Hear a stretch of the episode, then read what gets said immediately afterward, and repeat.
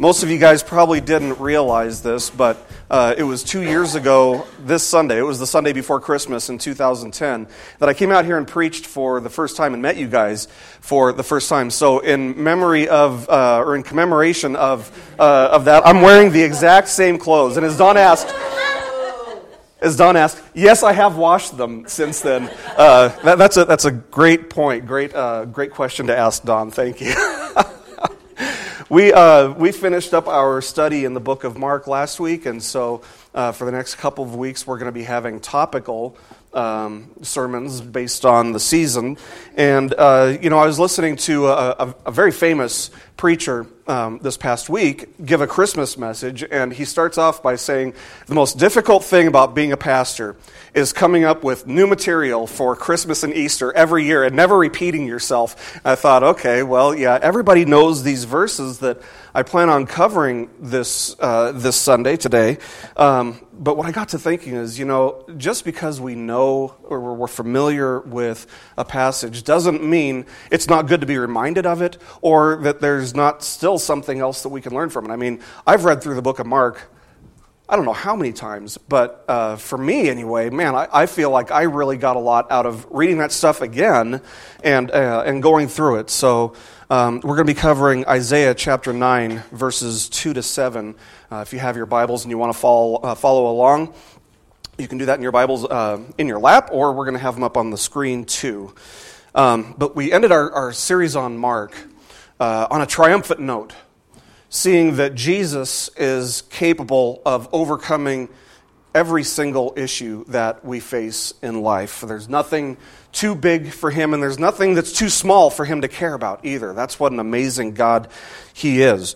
But what would you call a person who had the ability to overcome all the problems faced by the world? Now, in the comic book realm, they call him Clark Kent when he's incognito, when he's disguised, pretending to be a regular person, but they call him Superman when his real identity is exposed. But even Superman has his limits because he only fixes temporal problems. He doesn't fix anything after this life, and that's something that is a lot more significant. What comes after this life is more significant than what's in this life.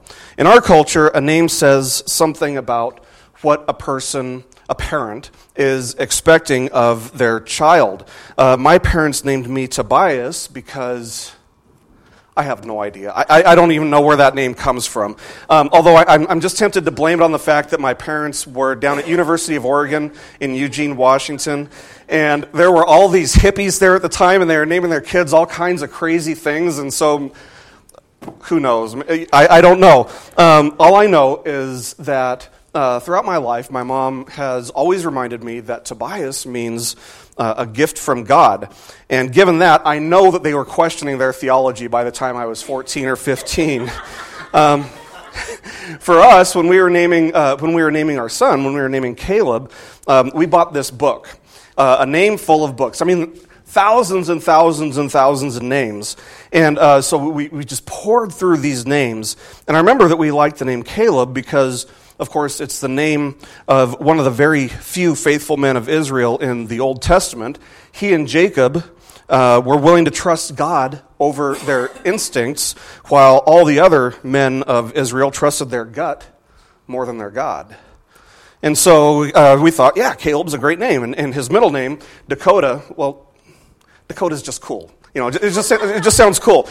So we gave him this really cool Jewish first name, this Native American middle name, and of course he's got a Scottish last name. It's amazing that he is as stable as he is, isn't it? I mean, you'd think that somebody would be a little bit confused, but no, he's pretty stable. In their book, Freakonomics, if you've heard of it, economists Stephen Levitt and Stephen Dubner point out that one of the first acts of parental power comes in giving the child a name. That's one of the first acts of parental power, and many believe that the name carries a lot of significance. So they take time. They're really careful about what names they choose for their kids. The case of the Lane brothers may be slightly different. Back in 1958, a baby boy was born into the Lane family. Robert, the father, chose to name his first son Winner. How could he fail with a name like Winner Lane? Oh boy, I feel sorry for the guy. He obviously would have heard a lot about that growing up. But the Lanes had another son several years later, and for whatever reason, Robert decides to name this son Loser. True story. He named his son Loser, Loser Lane. How tragic to have that type of expectation or that type of stigma to carry around with him for all of his life. But contrary to all expectations, Loser Lane turned out to be a very successful person. He graduated from college and later became a sergeant with the New York Police Department. And as such, I am sure that nobody calls him Loser now, at least not to his face. They call him Lou. That's what they call him. But what about the other brother?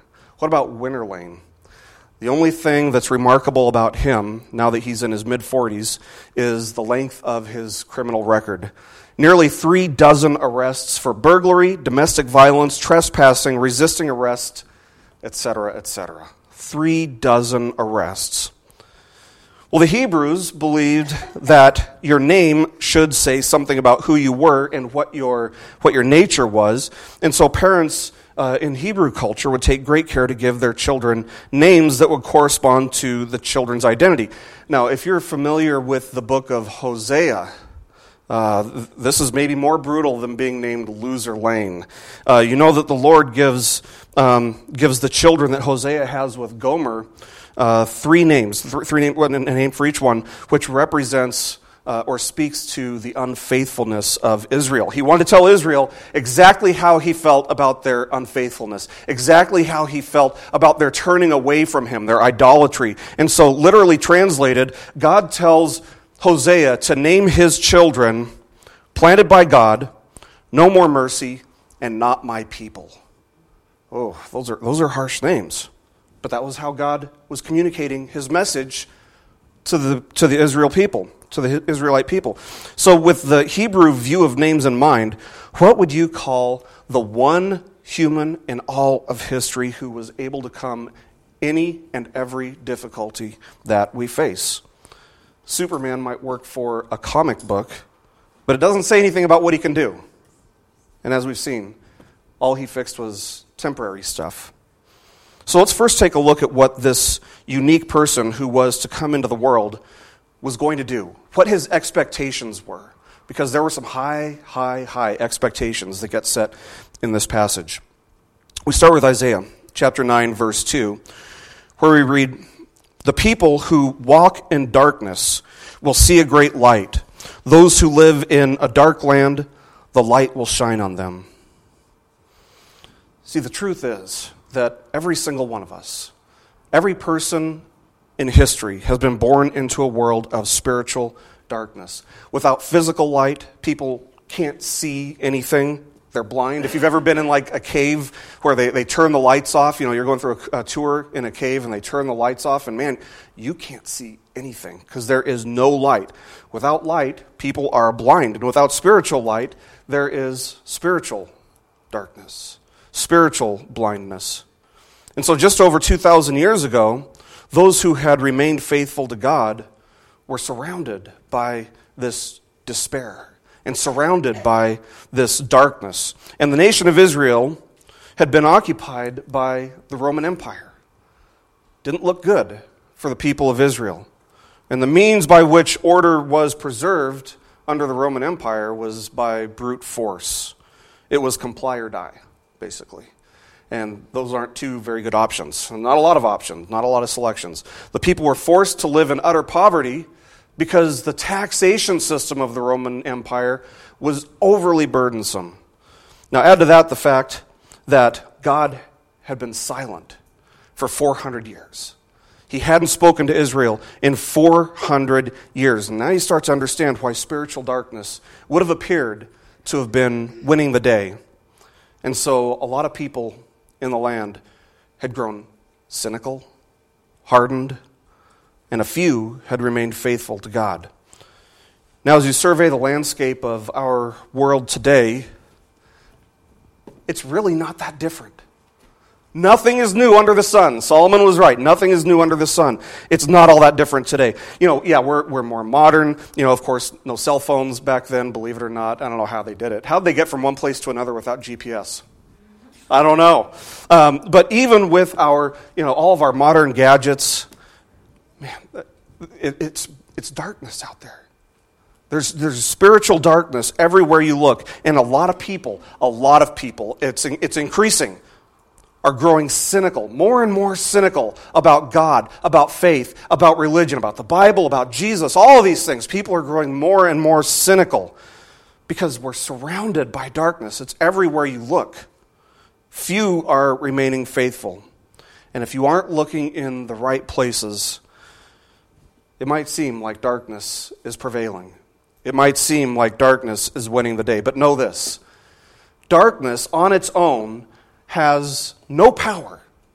It has nothing. It has no power at all. All the darkness in the entire universe doesn't have the power to extinguish the light of a single candle.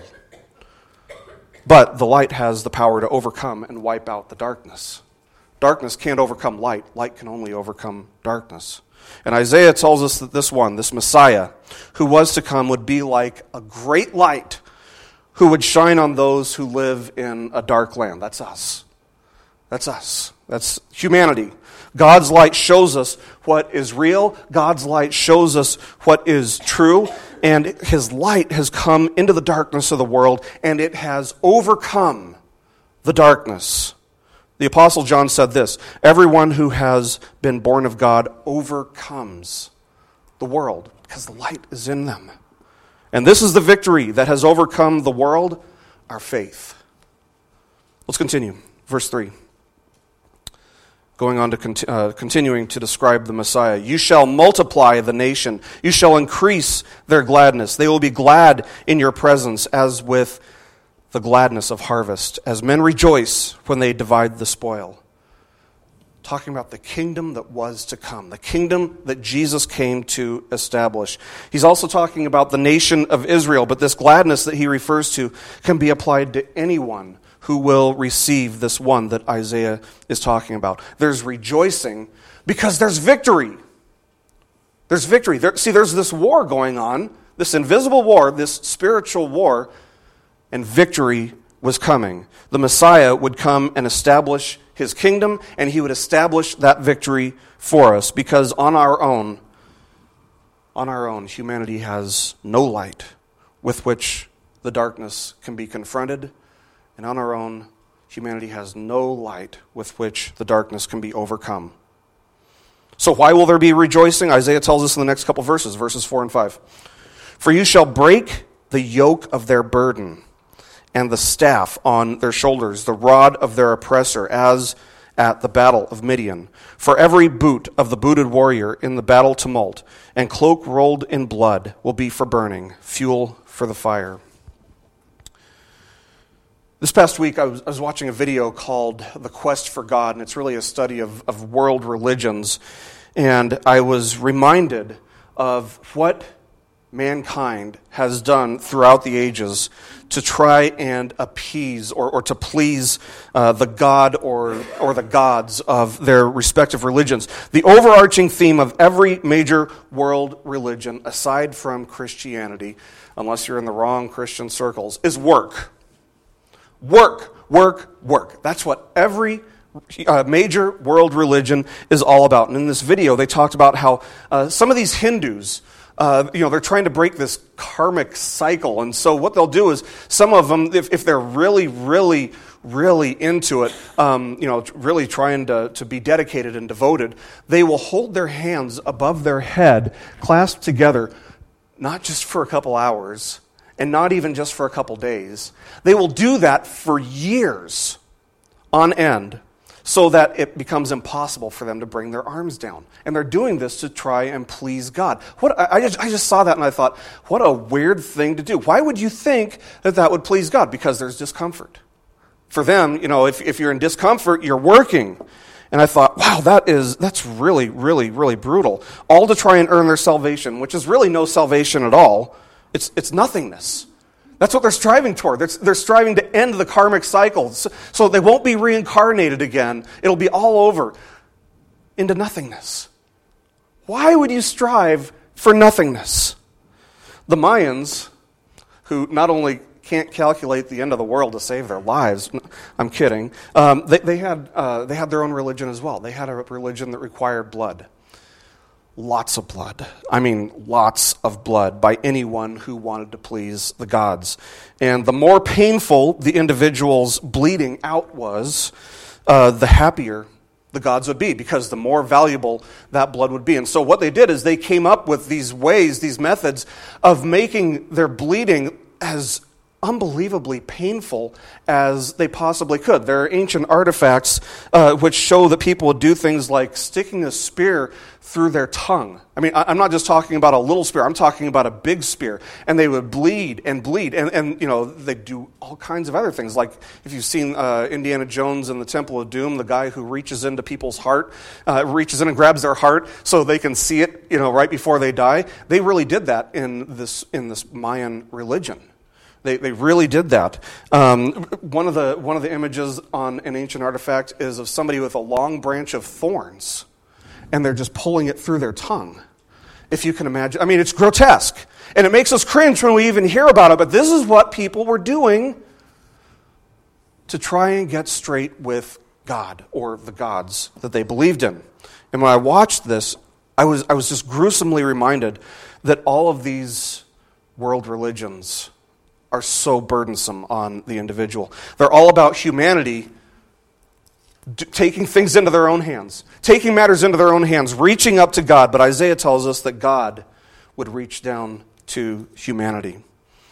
There's a burden that the Messiah would require. But he tells us that his yoke is easy and his burden is light, because he isn't satisfied by physical efforts. He isn't satisfied by rites and rituals or impure blood. He's not satisfied by any of that stuff. Rather, he's satisfied only by our faith and commitment to him. That's the only thing that satisfies him. That's why Isaiah says that every boot and every cloak will be fuel for the fire. Those things are symbolic of human effort. It's all nothing. It's here today, it's gone tomorrow. It's worth nothing. It can't stand the test. It can't stand the test of the refiner's fire. In our culture, maybe we'd say that God is going to take the checklists that we measure ourselves by and toss them into the fireplace.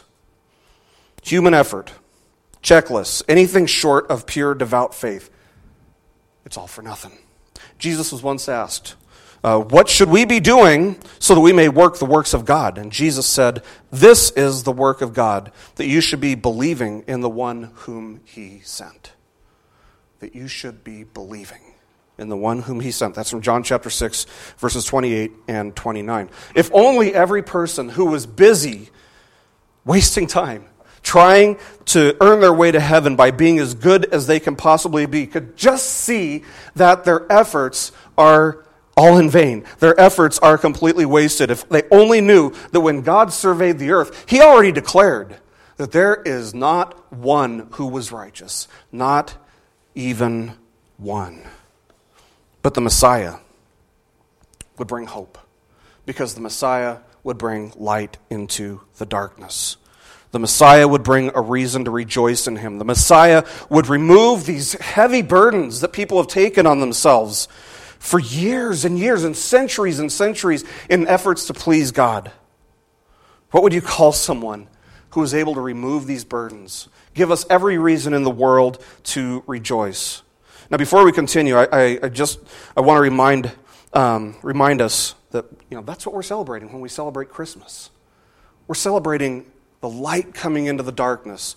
We're celebrating the fact that we don't have these heavy burdens. We don't have to spill our own blood to please God. We don't have to keep our hands up in the air for years until they get stuck there to please God. We don't have to, you know, think, okay, I'm hoping for nothingness because it'll be better than this life. Which is basically what it all boils down to for all these religions. We're celebrating the defeat of darkness, the pronouncement of the worthlessness and the futility of human efforts toward righteousness. We couldn't get there on our own. And so God promised to send us his only son, the Messiah, to be our righteousness and to stand between us and God as a mediator. Christmas is about remembering that without this mediator, without the Messiah, we would all be totally lost and completely hopeless. So what would you call this Messiah? Matthew chapter 1, verse 21 tells us that an angel told Joseph regarding Mary, his wife-to-be, "She will bear a son, and you shall call his name Jesus, for he will save his people from their sins." So every time, when we see the word Jesus, we should remember that the name Jesus or Yeshua actually means God saves. There's an expectation. There's an expectation of what was to come. And that's why Jesus was given the name that he was given. And the angel goes on to remind Joseph that they shall call his name Emmanuel, which means God with us. So the words, the names that we use for Jesus, the things that he gets called, tell us a lot about him, about his nature, about his expectations. So God doesn't leave us guessing about what people will call Jesus. He tells us through Isaiah in verses 6 and 7, "For a child will be born to us, a son will be given to us, and the government will rest on his shoulders, and his name will be called Wonderful Counselor, Mighty God, Eternal Father, Prince of Peace. There will be no end to the increase of his government or of peace on the throne of David and over his kingdom, to establish it and to uphold it with justice and righteousness from then on and forevermore. The zeal of the Lord of hosts will accomplish this." Now, the first thing I want us to notice about all of this is that it starts with the word "for," which is another way of translating, because. Because or for, basically the same thing. It ties the previous verses to this passage, telling us that the reason that the people rejoice and the reason that human effort will be as worthless as fuel for a fire is because of what's to come, because this child will be born. So I want to remind everyone here that one commentator points out something that I thought was just amazing. I had never seen it this way. There's no punctuation in Hebrew, no commas. And so when you see that his name will be called Wonderful Counselor, Mighty God, Eternal Father, Prince of Peace, we need to understand that these words were all just boom, boom, boom, boom, boom. No commas. No separation between them. So it's just as grammatically correct to hyphenate these words as it is to put commas in between them, but it might be more theologically correct to take out the commas and to put hyphens between all these words because it's all one title. They all fit together. All of these names, all of these expectations, they all fit together. So let's take a few minutes to take a look at what he is going to be called. The first thing that he's called is Wonderful Counselor.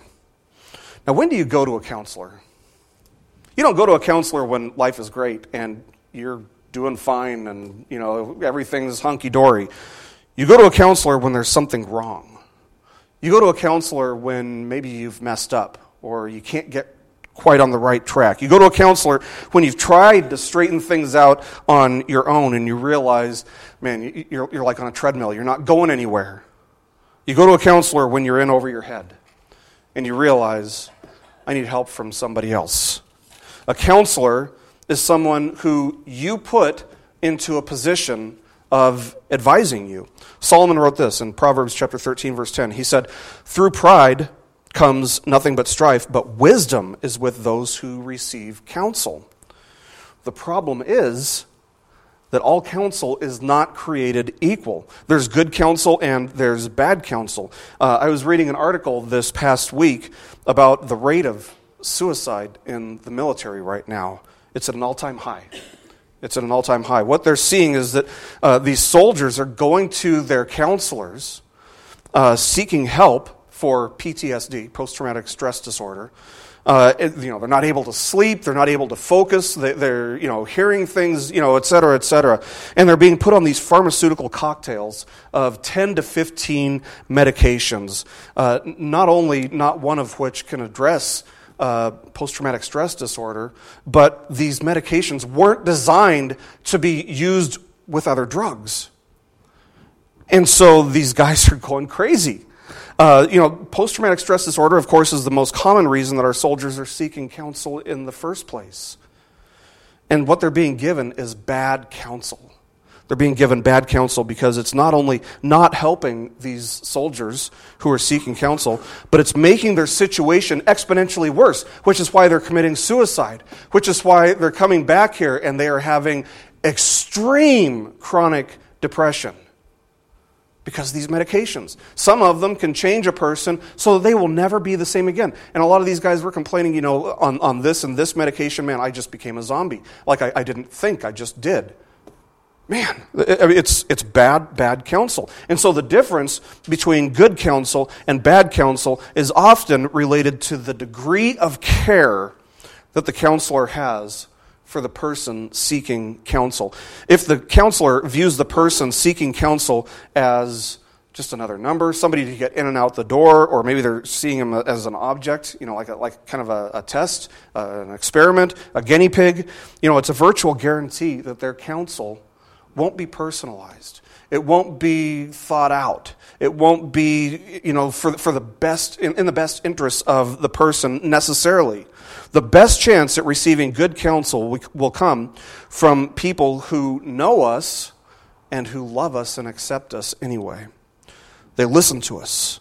They understand our situation. Maybe they can sympathize with our situation. They understand our weaknesses. See, any counselor worth anything will understand that the most important factor in a counseling relationship is trust. If somebody doesn't trust you, there's no counseling relationship. That's just the way it works.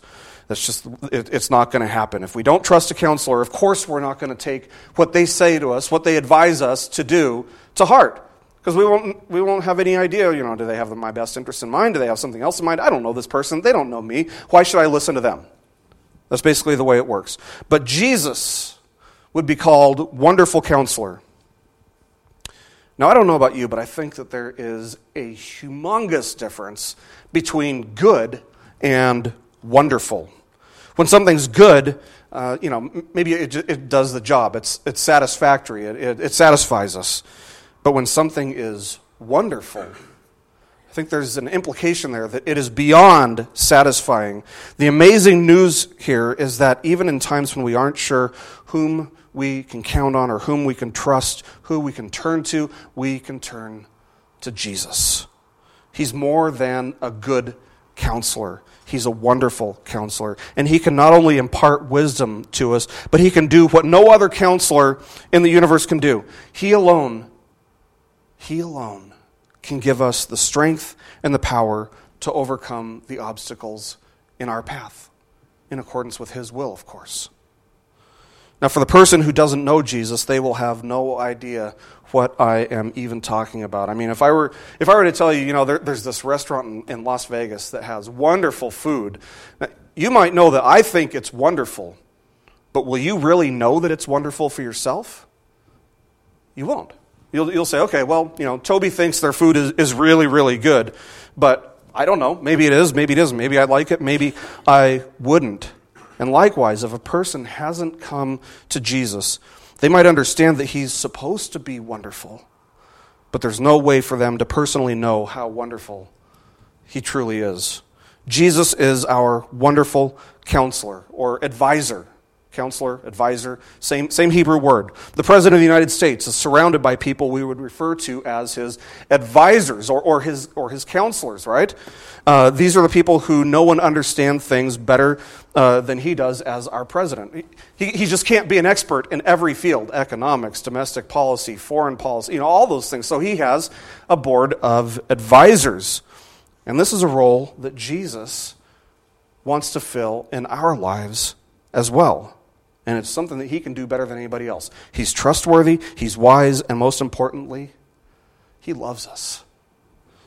He loves us enough that we can be sure that he's looking out for our best interests, whether we fully understand that or not. And that's why Peter says this in 1 Peter chapter 5, verses 6 and 7. He says, "Therefore humble yourselves under the mighty hand of God, that he may exalt you at the proper time, casting all your anxiety on him, because he cares for you." That's what a counselor is supposed to do. And that's what Jesus wants to do. The second title for Jesus is Mighty God. In my opinion, Only a mighty God would have the credentials to be a wonderful counselor. This title gives us an expectation of the type of power that he would have, this power that's beyond our own type of power, this power that's beyond even our comprehension. And this child who would be born unto us, would be more than just an ordinary child. He would be divine. He would be God in human flesh. And one of the biggest misunderstandings that people who really don't know Jesus have about Jesus is that he was just kind of weak, that he was wimpy. He was gentle, he taught us to turn the other cheek. He didn't resist when the Romans came and arrested him. He didn't resist or even try to resist when they crucified him. And from the world's perspective, they say, well, why not? If he could, why didn't he? And we see that, by the way, in the Bible. That's what people were saying. If he's able to do all these things, why doesn't he bring himself down from the cross? Well, he could have. He could have. Jesus was not and is not weak. He was humble, but Isaiah is telling us that he was mighty. He was a mighty God. John tells us in the book of Revelation about these 10 kings who will stand against Jesus. And he writes, these will wage war against the Lamb, against Jesus, and the Lamb will overcome them, because he is the Lord of lords and the King of kings. That's from Revelation chapter 17, verse 14. The evil powers of this world might look like they're having a heyday right now, but they know, and we know, that their time is limited. Jesus has already won the victory against evil, so it's a guarantee. It's as good as done. And he still proves himself to be the mighty God, even to this very day, giving us the means by which we can obtain victory over sin and unrighteousness in our own lives, even to this day. Even to this day. The psalmist wrote, "Who is the King of glory? The Lord, strong and mighty. The Lord, mighty in battle." That doesn't sound like somebody who's wimpy to me. Jesus is our mighty God. The third title that he's given is Eternal Father. Now, some would have us believe that this is an instance of Jesus being referred to as the Father, as in the first person of the Trinity.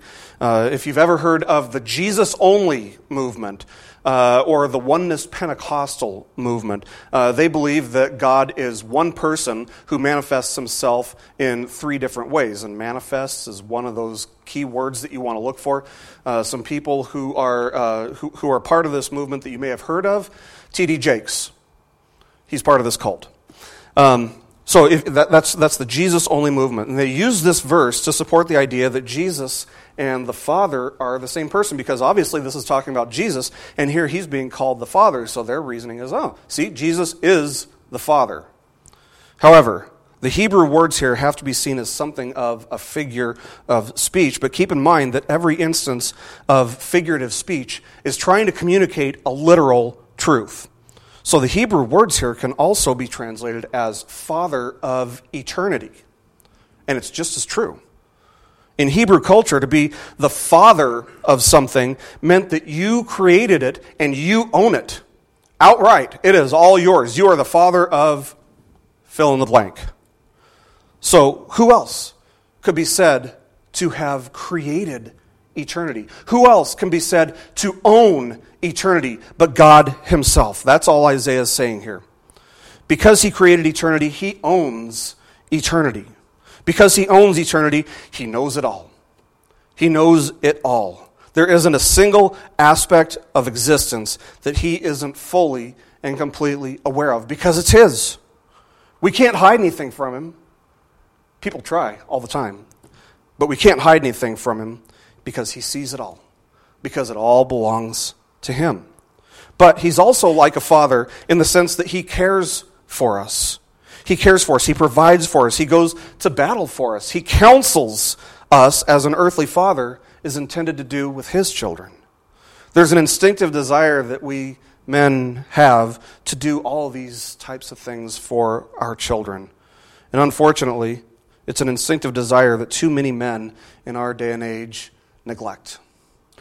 We have children growing up in broken homes, and those children have no idea what it's like to have a father, much less to have a father who loves, protects, provides for, and guides his children.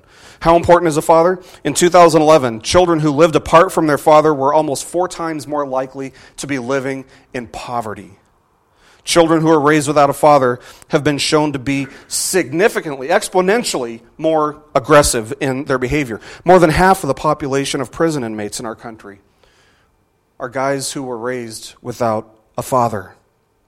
Girls who are raised without a father are a lot more likely to be promiscuous in their behavior.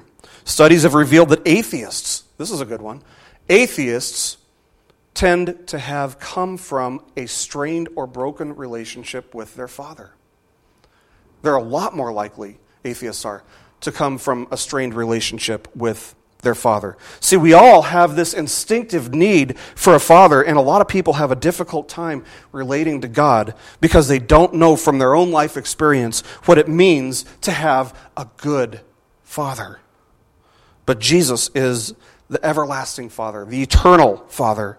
You see, even the best of earthly fathers have faults. Caleb, ignore that part.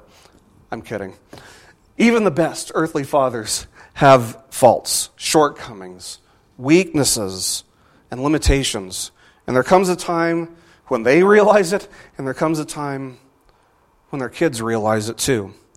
Even the best earthly father will eventually disappoint in some way or another. But our eternal Father, Jesus, he has no weaknesses. He has no flaws. And because he's eternal, we can experience his fatherly mercy, his sacrificial love, and his wise counsel even to this day. He is the Father that we all crave.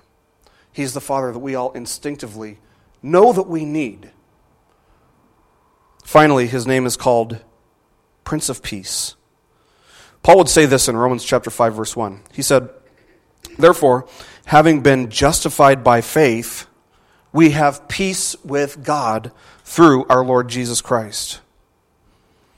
Having been justified by faith, we have peace.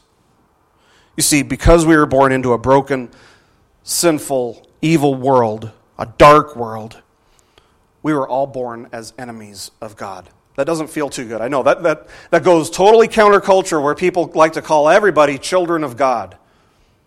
No, Ephesians chapter 2 says we were all born children of wrath. We were all born children of wrath, except for Jesus. We were God's enemies, so we were under his wrath. We opposed God. We declared war on God with our actions, with our thoughts, and with our efforts to be righteous without even relying on him. But Paul's saying that through our faith in Jesus, we have peace with God. Because of our faith in Jesus, we have peace with God. There's no other way. Without Jesus, we would still be at war with God. And for those who haven't surrendered their lives to God, they are still at war with God. They are still children of wrath. To be at peace, which is something that's kind of difficult for us to fully understand, very difficult for the world to fully understand, because we've never known peace in our world. There's never been peace. There's always been strife. There's always been conflict. There's always been chaos, unresolved tension. But to be at peace implies the absence of conflict or strife. It means to be free of tension or anxiety. It means that even when we are surrounded by chaos or by chaotic circumstances, the waters are still where we're sailing because we know who's in control. We know that he's in control because he owns it all, because he's the mighty God. See, the longer we live, the more I think we come to a realization that there are not a whole lot of things in this life that we really have control over. We can become victims of circumstance at any given moment, just being in the wrong place at the wrong time. It can happen at any minute. But Jesus not only gives us peace with God, but he gives us peace within ourselves when we're in the midst of circumstances that are beyond our control. We're probably all familiar with what the angels said to the shepherds the night that Jesus was born. "Glory to God in the highest, and on earth peace among men with whom he is pleased." That's Luke chapter 2, verse 14. Jesus is the one. He's the only one who brings peace, because faith in Jesus is the one and only thing that pleases God. That's what makes God pleased with a person. He's the Prince of Peace who gives us the peace that surpasses all understanding. So as Christmas approaches, we remember that Jesus is all of these things. This is all one. This isn't just like little pieces of the puzzle. This is all one piece.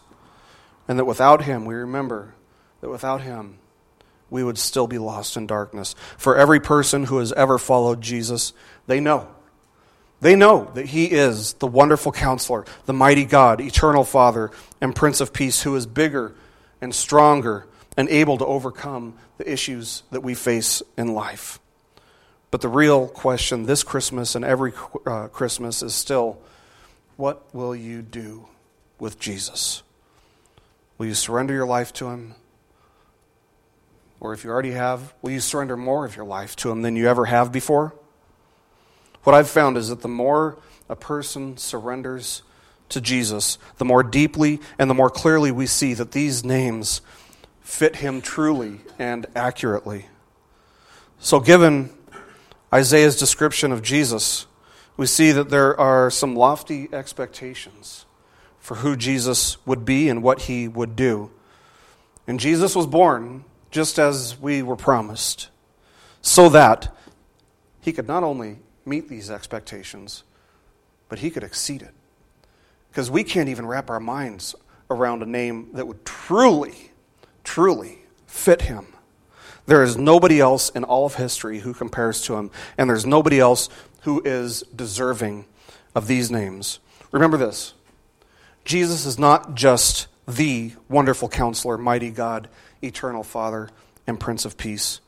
He is our wonderful counselor, our mighty God, our eternal Father, and our Prince of Peace. Jesus truly is a reason to rejoice. He's the reason for this season, and he is the name above all names. And that's what we celebrate on Christmas. The name above all names becoming like one of us. Let's pray. Lord God, we thank you that you're a God who's merciful. We know that you looked down and you surveyed the world and you said, not one of you can compare to me. Not one of you is righteous. And you didn't just do nothing about it, but out of your great love for us, you sent your Son. And God, I just pray that as we enter the Christmas season and we see how stressed out people are getting and how busy we can become, how caught up in all of the things that we can get, Lord, help us to keep focused. Help us to keep in mind what this is really all about, that it's not about getting presents, and it's not even about giving presents. It's about you and what you did for us. So we thank you for that. We thank you that you saved us. We thank you that you sent your Son. And we thank you that he didn't spare any pain. There was no pain that he tried to avoid, even the discomfort of being in a cold manger. Lord, we thank you that he can understand and sympathize with our weaknesses. And we thank you that he's able to be our wonderful counselor, our mighty God, our eternal Father, and our Prince of Peace. In Jesus' name. This message has been brought to you by BibleStudyPodcast.org. We are a listener-supported ministry. If this is your first time listening to us, we thank you so much for joining us, and we ask nothing further from you. But if this is a ministry that you rely on for regular spiritual teaching, we do depend on your financial support to keep us going and growing. If you'd like to make a donation to BibleStudyPodcast.org to keep us going and reaching thousands of people around the world, you can go to our website, BibleStudyPodcasts.org, and you can make a donation on the right-hand side by clicking on the support box. Again, we do rely on your support, and we thank you so much for your financial participation in this ministry, which enables us to continue in our mission of teaching timeless truths in these truthless times. God bless you. Thank you so much for listening today, and keep growing closer to Jesus. beautiful, you're beautiful. Your love is sweet and beautiful, and I will stay here waiting for beautiful. Beautiful, you're beautiful.